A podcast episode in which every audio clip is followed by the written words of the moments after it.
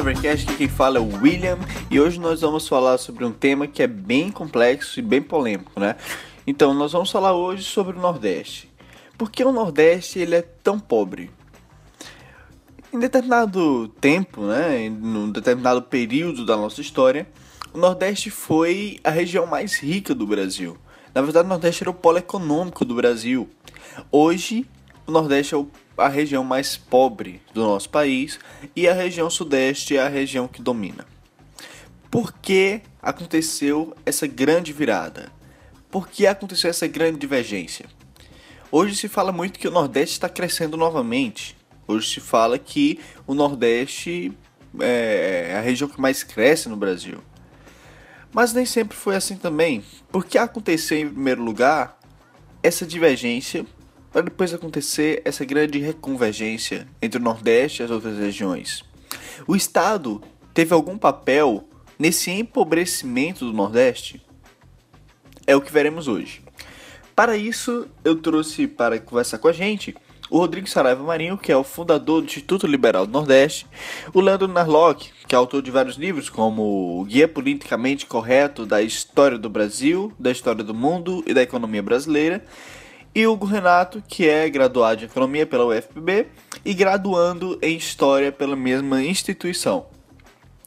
É, obviamente não vai dar para é, dar uma imagem perfeita de tudo que aconteceu aqui, é, até pelo tempo e também até pela, pelo conhecimento que é muito grande para eu conseguir ter acesso a tudo e colocar tudo aqui.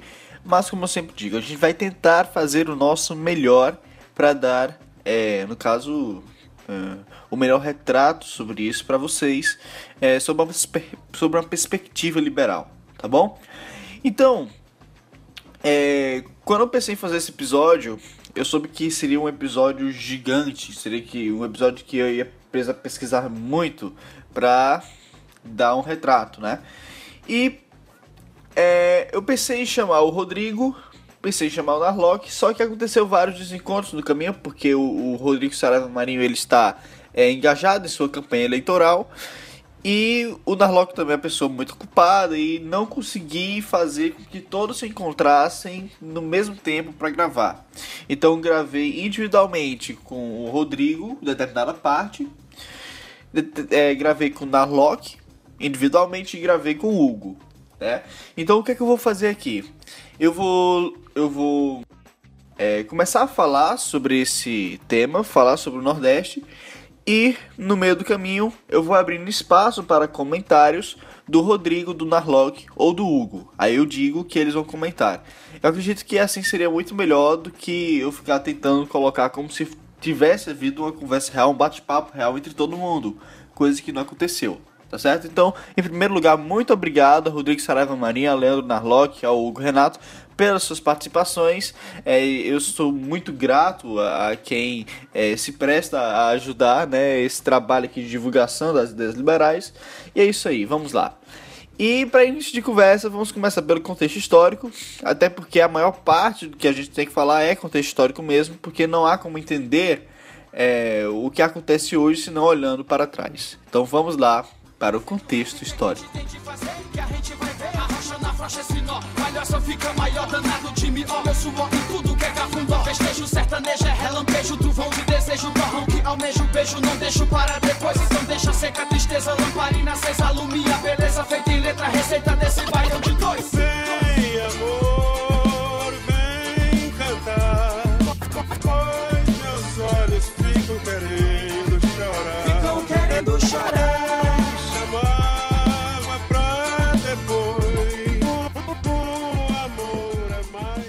Nordeste é tão pobre? Responder essa questão requer voltar no tempo, mas solucionar o problema da pobreza envolve muito mais do que isso. Envolve compreender as barreiras que se impõem no presente e utilizar os artifícios que dispomos para superá-las, né? Então, é, nós vamos começar aqui no passado e depois vamos ver o que nós podemos fazer hoje para superar a pobreza que foi criada historicamente. Tá? Então o Nordeste ele foi o ponto de entrada dos portugueses no Brasil. E durante muito tempo foi uma região estratégica para a coroa portuguesa. O desenvolvimento da região Nordeste ele alcançou seu ápice com a produção de açúcar. Mas é, a gente não deve se enganar. Né? Esse ápice que o Nordeste alcançou é, não veio de graça. Né? Essa riqueza foi construída mediante trabalho escravo e grande parte das riquezas que eram produzidas aqui elas eram confiscadas mediante tributos e entregues à metrópole portuguesa. Né? Isso sem contar os diversos outros problemas da região, que iam de questões climáticas até a baixa monetarização. Né? Apesar dos pesares, o Nordeste se desenvolveu. Começando com Martim Afonso de Souza, que trouxe as primeiras mudas de cana-de-açúcar para cá. O Nordeste ficou tão bom em produzir açúcar que se tornou o polo econômico do Brasil. Para ser mais específico, Pernambuco e Bahia se tornaram. Na altura do século XV e XVI, o Brasil se tornou o maior produtor de açúcar do mundo. E o Nordeste, obviamente, era a razão do Brasil ter se tornado o maior produtor de açúcar do mundo. Embora o Nordeste tenha alcançado sua, seu ápice na produção de açúcar, é, no tempo, esse ápice na produção de açúcar ocorreu é exatamente no período em que os holandeses estiveram por aqui. Então, né, passado algum tempo, a Holanda, que estava em uma longa batalha por independência contra a Espanha, invade Pernambuco para atingir Portugal, que fazia parte da, da União Ibérica, e desestabilizar a Espanha, né, que praticamente comandava a União Ibérica. Portugal ele também queria se livrar da Espanha, saindo da, da União Ibérica, né? E nessas situações a gente poderia imaginar que ele poderia fazer um acordo com a Holanda e deixar a Holanda ficar com o Nordeste, né?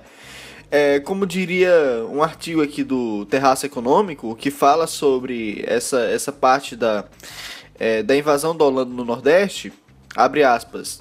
Contrariamente ao que o bom senso diplomático sugeriria, o fraco Portugal da restauração não topou a proposta razoável de entregar o Nordeste aos holandeses em nome da aliança muito conveniente contra a Espanha no continente europeu. Em dado momento da trama, Portugal se encontraria em guerra contra as duas potências, apoiado somente pela França. E que pena que foi assim, né, eu diria. Pois a Holanda nessa época era o epicentro de muitas ideias liberais.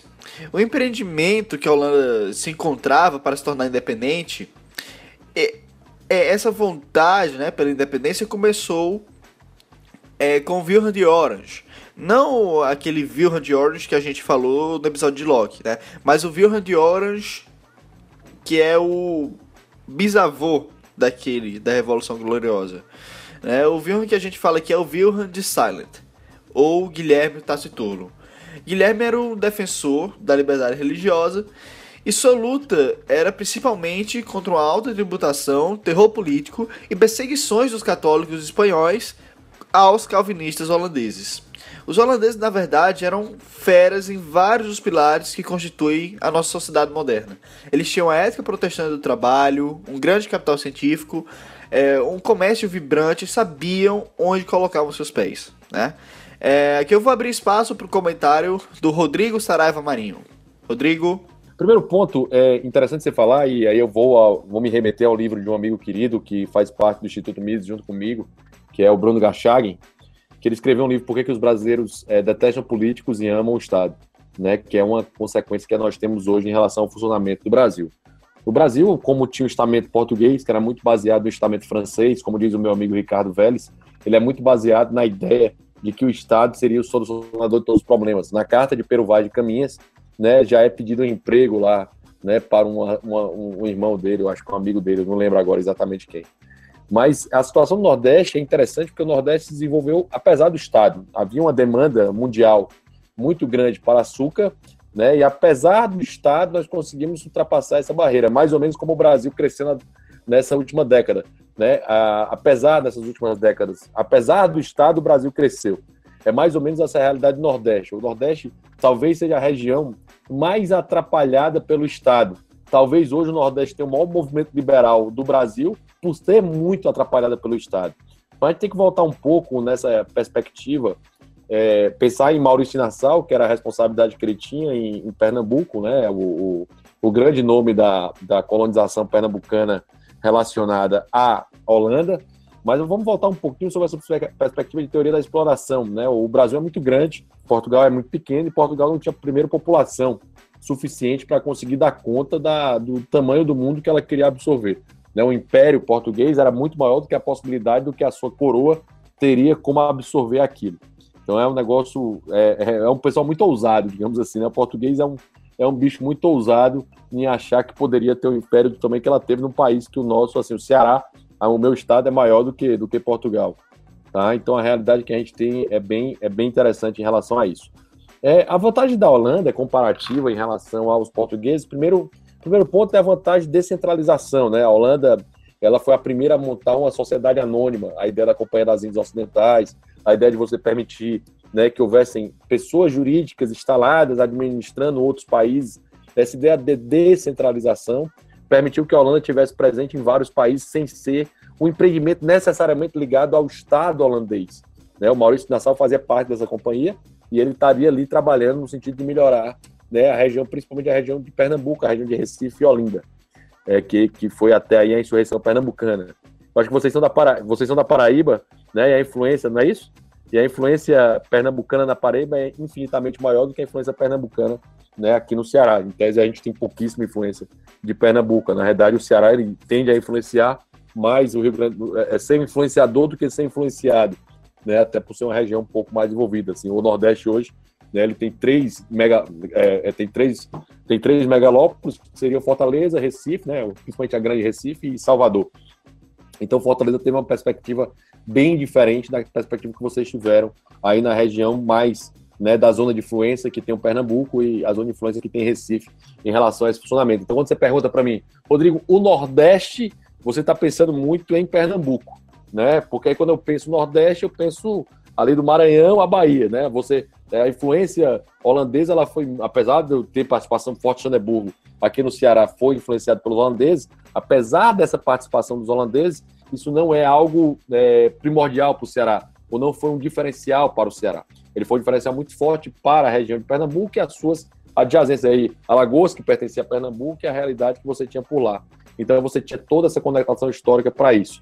Na, nessa perspectiva, pensando no Maurício de Nassau, a influência que a Holanda teve, primeiro, a descentralização, segundo, a liberdade, e terceira, a possibilidade de acreditar, né, de pensar que aquelas pessoas que estavam morando ali poderiam ter uma cidade mais livre e mais próspera. Eu acho que essa era uma, é uma característica muito grande dos holandeses, tanto é que a primeira revolução industrial, né, o primeiro passo da revolução industrial, na realidade, não aconteceu na Inglaterra, né? Ela aconteceu um pouquinho antes na Holanda e logo em seguida na Inglaterra. Então essa é a grande, é a grande vantagem histórica para isso. Eu acho que a diferença de colonização porque há diferença de cultura, né? A cultura holandesa é muito parecida com a lógica inglesa, né? Uma cultura mais descentralizada, né? Uma cultura que acredita mais nessa lógica de descentralização, e a cultura portuguesa ela tem muito estamento francês, no sentido do estamento francês ser influenciado, né? Nos portugueses em relação a isso. É interessante. Quem fala muito bem disso são dois autores liberais que eu gosto muito, que é um, um, peruano que mora no Brasil há muito tempo, que é o Ricardo Vélez, e outro que é o Zé Manuel Moreira, que é um português que diz que a influência de Portugal, apesar da relação de Portugal com a Inglaterra, não vinha né, da Inglaterra, ela vinha muito mais dos franceses do que dos ingleses. Tanto é que quando ele fala da relação de estamento brasileira, ele diz que o grande culpado pela forma cartorária que a gente é, patrimonialista, corporativista, ela vem muito mais dos franceses, né, incorporado pelos portugueses e trazido pelo Brasil. O Nordeste é poesia. Deus, quando fez o mundo, fez tudo com primazia, formando o céu e a terra, cobertos com fantasia para o sul deu a riqueza, para o planalto a beleza, pro nordeste a poesia. Rasgo de leste a oeste como peste, do sul ao sudeste Sou rap agreste, norte e nordeste, epiderme veste Arranco roupas, as verdades poucas, as imagens foscas Partindo pratas e bocas, os tapas mata essas moscas Toma! Eu meto laques com baques, derramo frases, ataques, atiros Pois é, né? Então o, o período que os holandeses ficaram no Nordeste, cerca de oito anos, sob a administração do Marício de Nassau, que era o filho do Guilherme, é, foi o bastante para a produção de açúcar atingir seus melhores saldos, né? a cultura se tornar inclusiva e a liberdade prosperar. Para você ter uma ideia, os primeiros templos judeus também foram construídos nesse período. Né? É, entretanto, né, após a, a Revolução Pernambucana, que nada mais foi do que uma dissimulação do Estado português disfarçada de, disfarçada de revolução para comover os holandeses, os holandeses preferiram ir buscar açúcar nas Antilhas, e lá né, eles fizeram isso muito melhor. Os holandeses foram produzir açúcar nas Antilhas e fizeram muito melhor lá. Melhor ainda que o Brasil, na verdade, né? Porque além da Holanda nessa altura já ser uma sociedade cientificamente culturalmente mais desenvolvida, ela também era liberalmente superior. E nas Antilhas, elas aplicam de imediato a primeira receita liberal para a riqueza das nações desenvolvida por Adam Smith. Elas se especializam, importam tudo aquilo que não produzem eficientemente. O Brasil, né, ficava naquela ânsia que nos acompanha até hoje de querer produzir tudo internamente. É, Jorge Caldeira, no seu livro A Nação Mercantilista, ele diz o seguinte: abre aspas. Ali, todo o território era empregado no cultivo da cana, e as refinarias quase sempre foram proibidas. Cada insumo da produção vinha de um local diferente, e seu fornecimento dependia do transportador marítimo, Escravos africanos, manufaturas metropolitanas e produtos de subsistência circulavam pelas mãos desse agente metropolitano. Para sua felicidade, compravam e vendiam muito em cada viagem, extraindo várias vezes lucro comercial, e o acumulavam na metrópole, ponto de partida e chegada. Como se viu, isso significava grande produtividade do capital. No caso do Brasil, as diferenças eram significativas. Primeiro, Todos os insumos produtivos, exceto escravos de ferro, eram produzidos localmente. Fecha aspas. Não fosse o bastante, né, após a expulsão dos holandeses e a ressubmissão do Nordeste à coroa portuguesa, a produção nordestina do açúcar, bem como de outros produtos em que ela poderia desenvolver uma vantagem comparativa, foi absurdamente suprimida por intervenções governamentais. Né? Tais intervenções encareceram a produção do açúcar e do tabaco, diminuíram as exportações brasileiras, sucatearam também todos os serviços que o Estado português usava como desculpa para tributar pesadamente os brasileiros. Tudo isso decorrente da incapacidade portuguesa pós-restauração de financiar a metrópole por outros meios. Né? É, e essa restauração que eu tanto falo é a separação de Portugal da União Ibérica. Houve uma guerra de restauração e depois que Portugal se separou da União Ibérica, ele ficou meio sem saber de onde tirar dinheiro e sobrou para quem? Para o brasileiro. E mesmo na época em que, é, como é que eu posso dizer, mesmo na época em que os holandeses saíram daqui para produzir açúcar nas Antilhas e a gente teve agora que concorrer com os holandeses que aplicavam produção muito mais eficiente lá. Então Jorge Caldeira ele diz o seguinte, abre aspas, o grande ativo metropolitano português pós-restauração passou a ser a capacidade de cobrar pelos precários serviços de defesa externa, já que a interna era inteiramente financiada e executada na colônia, educação superior, vedada na colônia, onde a educação básica era, além de desestimulada, financiada localmente, comércio exterior, na verdade, transporte e distribuição para a Europa, já que a navegação de cabotagem e africana eram questões locais, justiça, somente nas causas maiores, pois as menores eram decididas em Salvador, e cultura, mercado garantido pela proibição de estabelecer tipografias na colônia, muito mais do que efetivamente custavam. Para que isto fosse assim, os portugueses não titubearam em enfrentar a consequência óbvia, baixar o nível do custo administrativo, o que se fez com denodo, fraqueza na proteção militar, falta de escolas, justiça lenta e ineficiente. A baixa qualidade dos serviços funcionava como chamariz para outra fonte de captação de excedentes, o retorno à metrópole dos enriquecidos, sintetizado no verso popular captada por Frei Vicente de Salvador, Papagaio Real para Portugal. O volume de aumento na ordenha de impostos no Brasil foi assustador.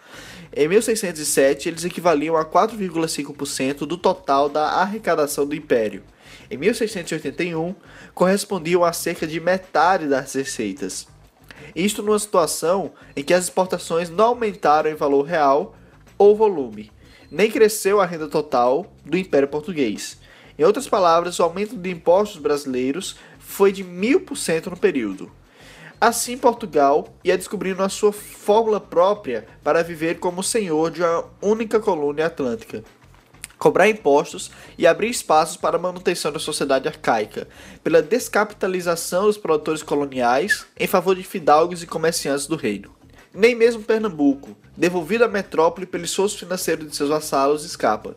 O fisco instala-se ainda em 1647, com a luta em pleno andamento. Vencida esta, os impostos extraordinários são mantidos. Aí aqui o, o Caldeira ele abre aspas para um outro autor que diz o seguinte: Quando, após nove anos de guerra, o Nordeste volta plenamente à vassalagem da coroa portuguesa é para defrontar-se com a realidade da tributação excessiva e do declínio do preço do açúcar. Os 10 ou 15 anos a partir de 1654, que deveriam ter sido um período marcado por intensa reconstrução da economia canavieira, parecem caracterizados por um ciclo vicioso de estagnação e fiscalidade exagerada.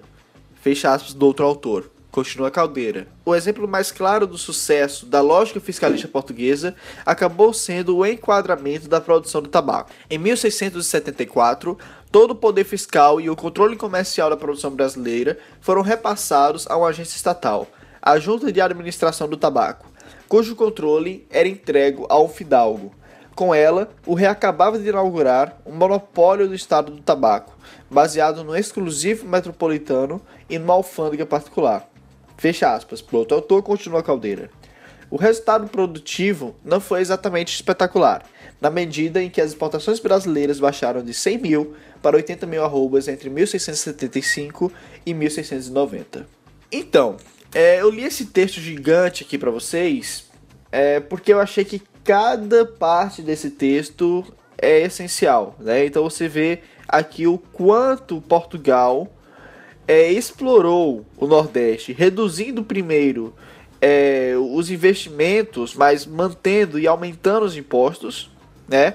Em segundo lugar, é, ele aumentou os impostos num período onde é, o Nordeste deveria estar se recuperando é, da, da, guerra, da Revolução Pernambucana e competindo com as Antilhas, né? E além disso, colocando a barreira diversas outras produções, como a produção do tabaco, né? E diminuindo as exportações do Nordeste. Então, o Estado contribuiu para isso.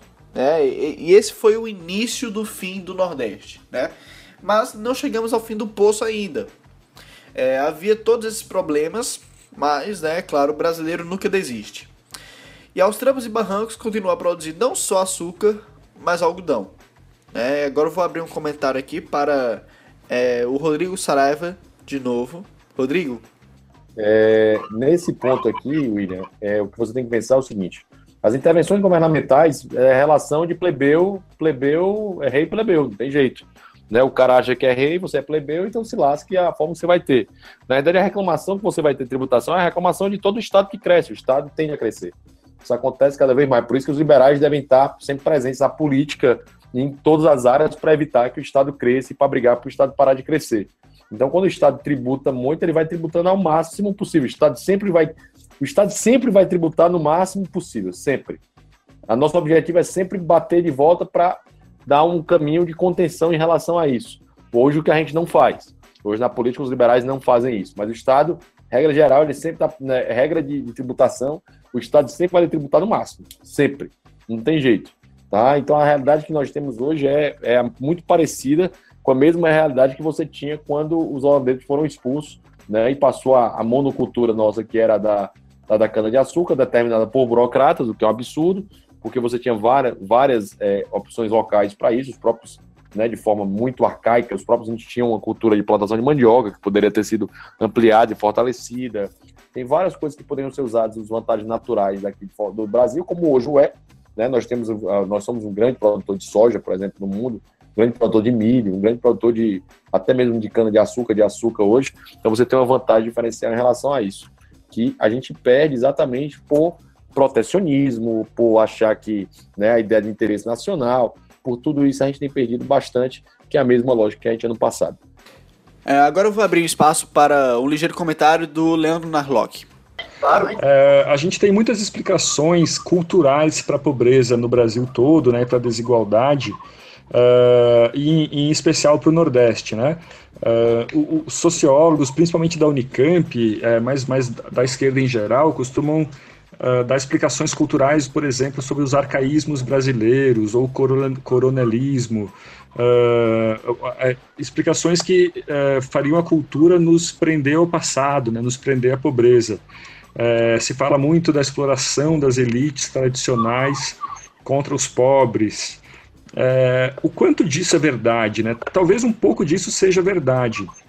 É, eu não gosto dessas explicações culturais porque as culturas mudam, as culturas, nada correnta as culturas, as pessoas podem de repente mudar de cultura e a gente já viu na história isso acontecer algumas vezes. Uh, eu já escrevi um texto sobre isso, porque o Nordeste é pobre. A minha explicação foi é, por falta de capitalismo. Muita gente acha que o capitalismo ou o mercado causa a miséria do Nordeste, mas onde a gente vê mais empresas, onde a gente vê mais, mais negócios, mais empresas com ações na Bolsa, uh, é, é, é, nos centros econômicos do Brasil. Né? Então, uh, por que, que muita gente fala dos coronéis que exploram os nordestinos, os sertanejos, por exemplo. É, por que, que aqueles uh, sertanejos estão vulneráveis a serem explorados? Por que, que eles têm que são obrigados a aceitar salários ruins e jornadas abusivas? É porque eles não têm outra opção. Né? Quer dizer, então é a falta de opções, isso é um ponto muito interessante. A gente costuma relacionar a miséria é, de um trabalhador com o patrão né? E, e é, com a opção que ele conseguiu de trabalho. Mas na verdade o que oprime as pessoas, o que as mantém na pobreza, não é a opção, a única opção de trabalho que ela arranjou, e sim a falta de opções, né? A falta de mais mercados abrindo, de mais uh, fazendas, de mais uh, lojas abrindo e, e, e, e isso tudo.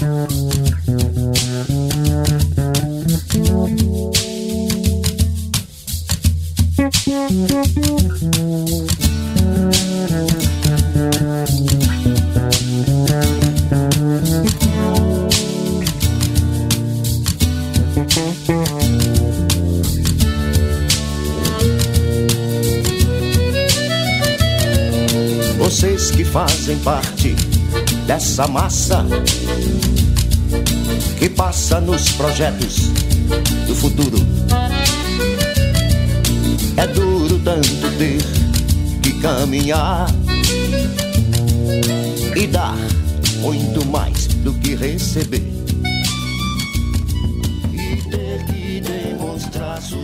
No início do século XVIII, duas coisas fazem com que o Nordeste perca de vez a hegemonia para o Sul. A primeira coisa que acontece é o ciclo do ouro, que começa no Sudeste né? E também o massivo desenvolvimento empregado artificialmente no Rio de Janeiro para receber o reizinho, né, que vinha para cá com medinho de Napoleão.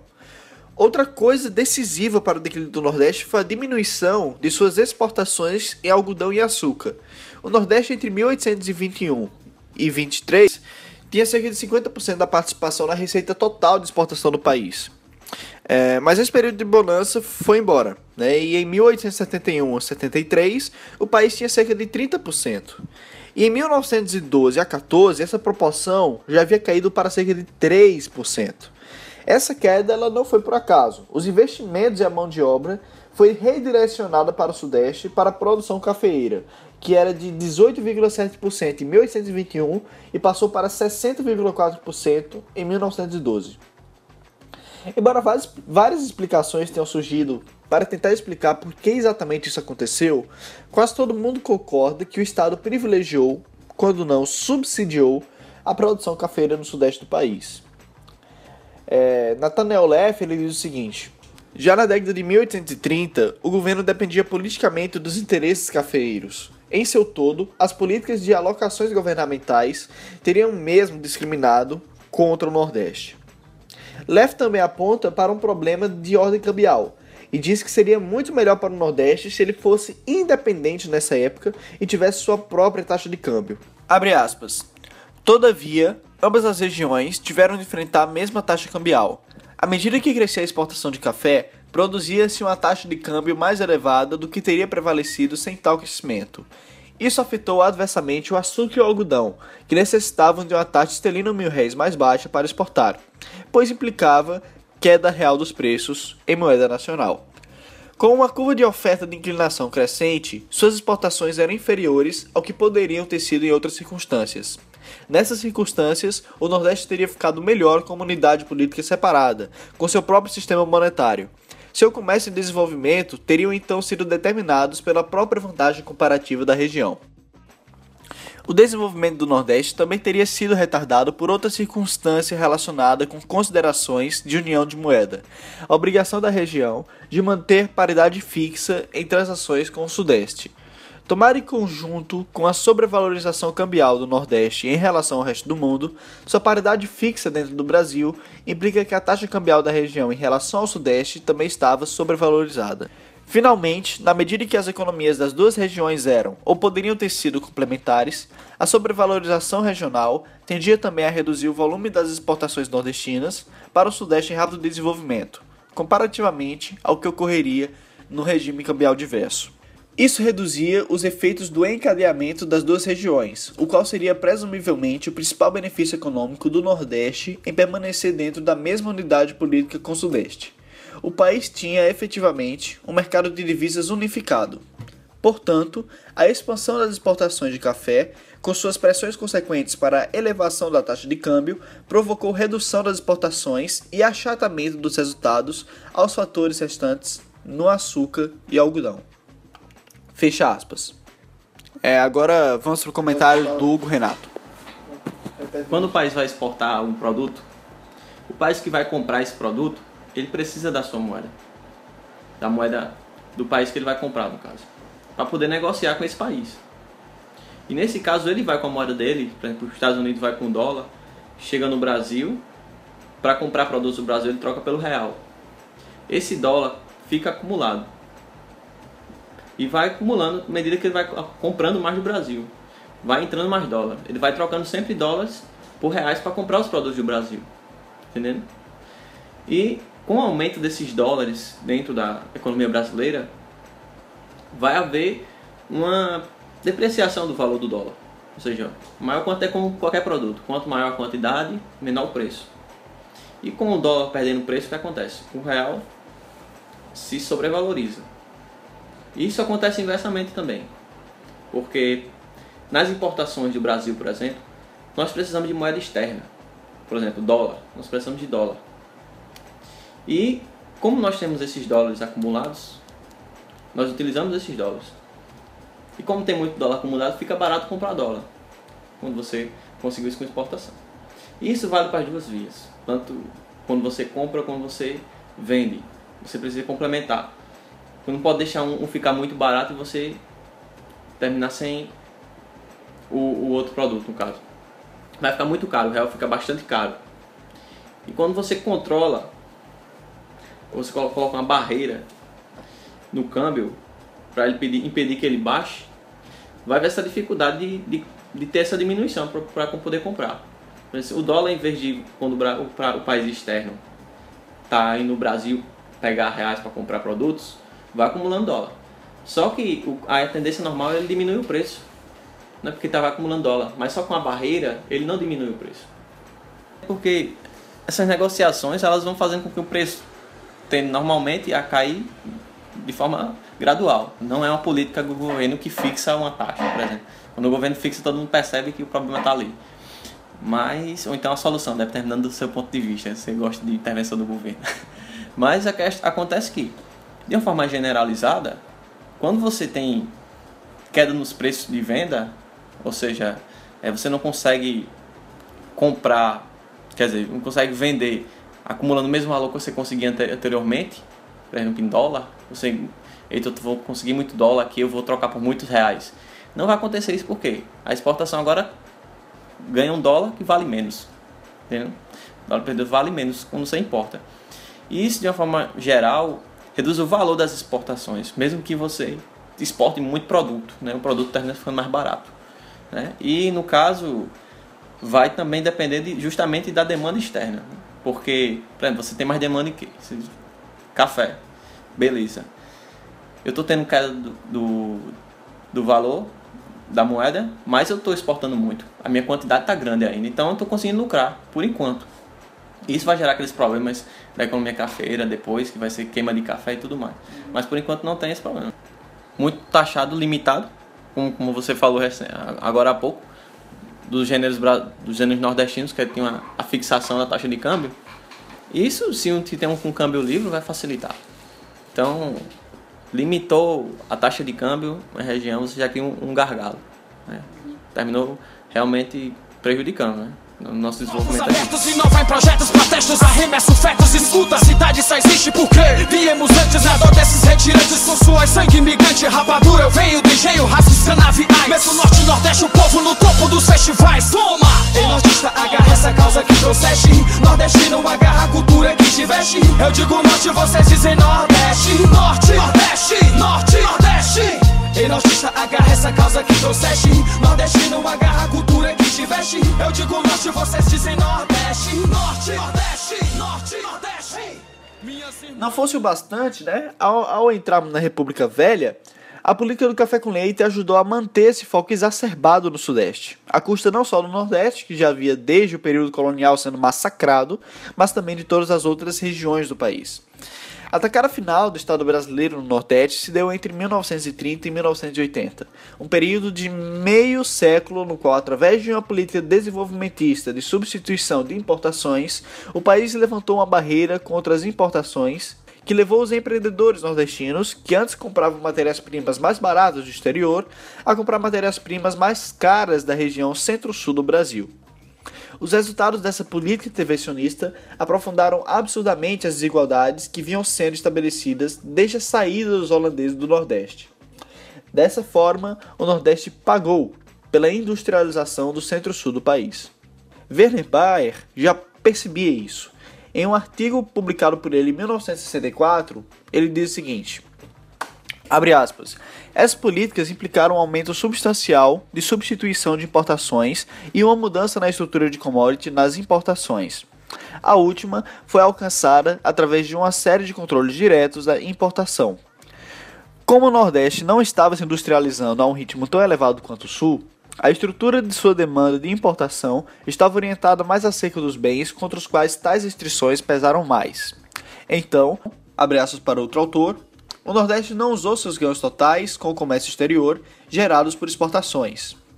Cerca de 40% desses ganhos com o comércio exterior foram transferidos para outras regiões do país. Fecha aspas, continua Werner. Desde que o Nordeste foi privado do uso do que ganhou com o comércio exterior para importar bens que precisava de fora, ele mudou para as indústrias de alto custo do Centro-Sul para suas necessidades. Isso significou, em efeito, que os termos de comércio do Nordeste declinaram, causando uma transferência de recursos dentro do Brasil. Fecha aspas. Hoje, depois de diversas tentativas artificiais de desenvolver o Nordeste, o governo parece ainda não ter entendido que o melhor que ele pode fazer é sair do caminho. A Sudene é mais um exemplo de um projeto fracassado do governo de tentar induzir o desenvolvimento de uma região de maneira artificial. A superintendência né, ficou famosamente conhecida como a indústria da seca, devido aos seus absurdos casos de corrupção recorrentes. Né, e esquemas de corrupção com desvios nas casas de dezenas de bilhões de reais, proporcionando o enriquecimento de poucos e favorecer as velhas oligarquias locais, enquanto criava novas oligarquias locais. Né? Também foram ineficientes em alcançar seus objetivos programas como Proterra e Provale. Em seu livro A Economia Brasileira, Werner Bayer chega a indicar que os programas do governo de redistribuição regional foram tão, tão desastrados que acabaram muito provavelmente por beneficiar ainda mais o Sudeste. Para que o Nordeste saia do buraco que o Estado cavou para ele, ele não precisa de mais Estado, mas sim de mais empreendedores, mais negócios, mais capitalismo selvagem. Agora vamos para o comentário do Leandro.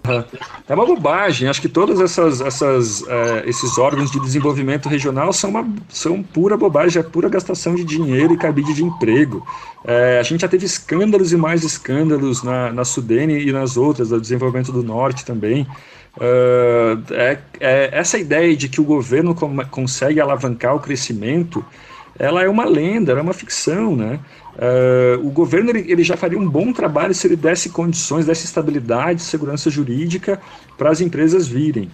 Mas é o contrário que acontece, né? Tem, tem, esses dias eu estava lendo uma reportagem na Economist, quer dizer, uma revista lida por investidores estrangeiros, uh, sobre um, um, um, grupo que comprou um mercado em Recife. Uh, quando, depois de comprarem, eles foram acionados em processos trabalhistas.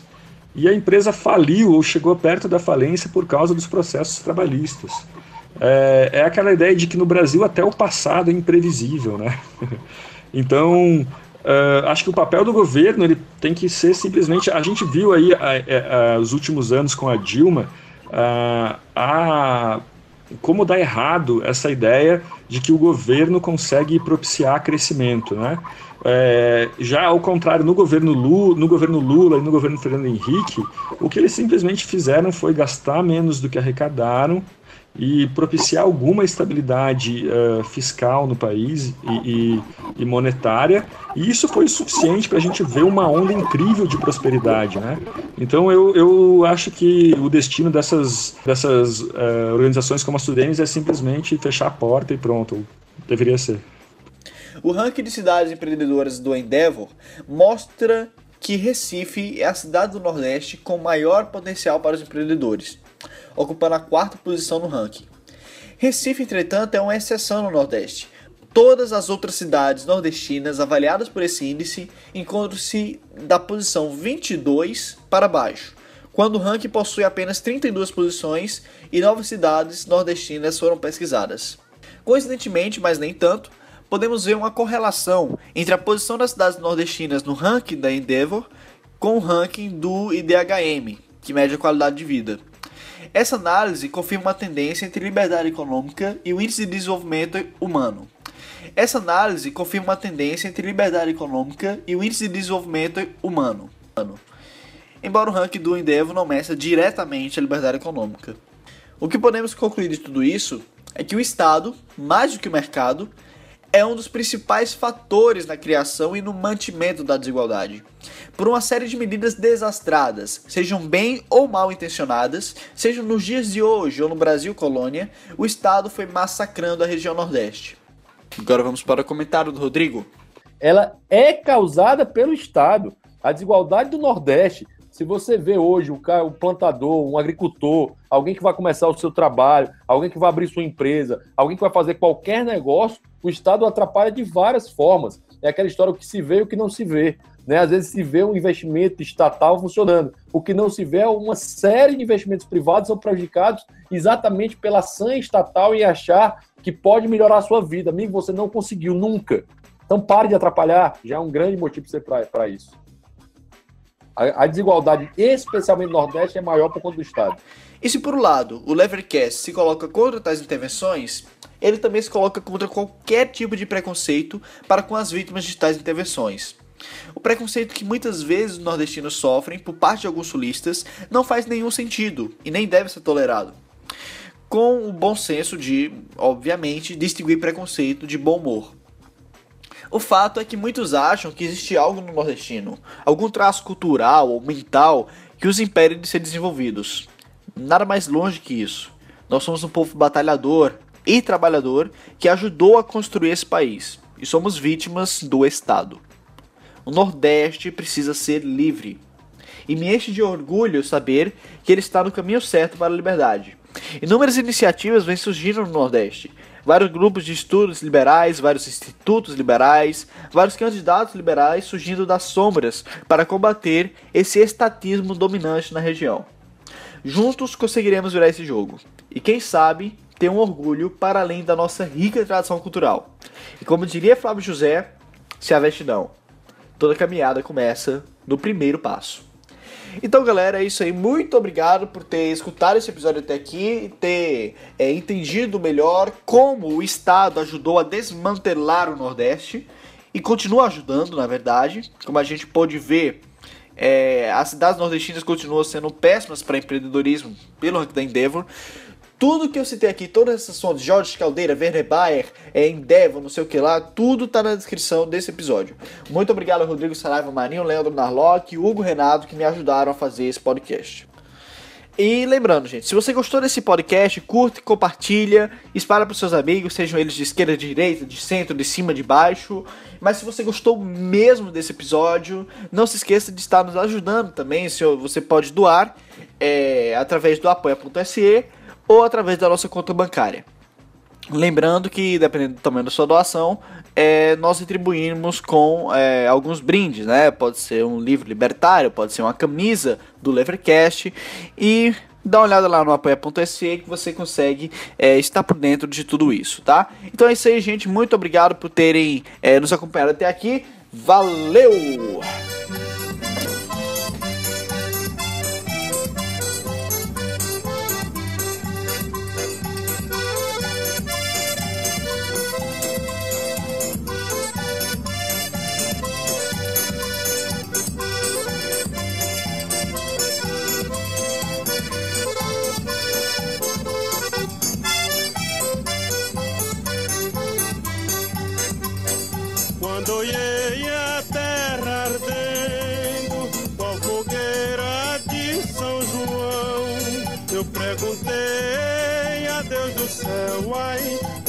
Que tamanha judiação?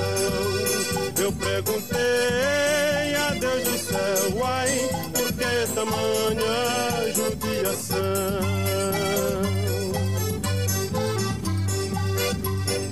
Que braseiro que fornaia, nem um pé de. Farda d'água perdi meu gado, morreu de sede meu alazão. No farda d'água perdi meu gado, morreu de sede meu alazão.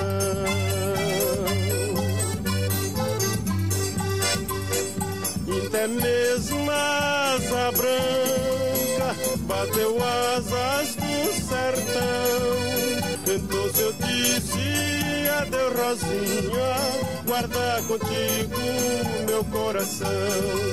Então eu disse adeus Rosinha, guarda contigo meu coração.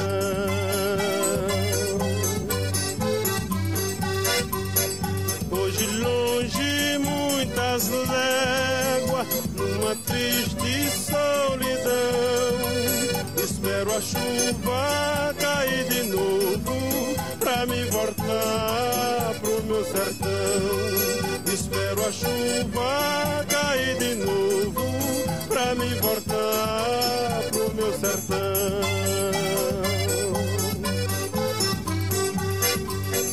Quando o verde dos teus olhos se espalhar na plantação, eu te asseguro, não chore não, viu? Que eu voltarei, viu, meu coração. Eu te asseguro, não chore não, viu? Que eu voltarei, viu, meu coração.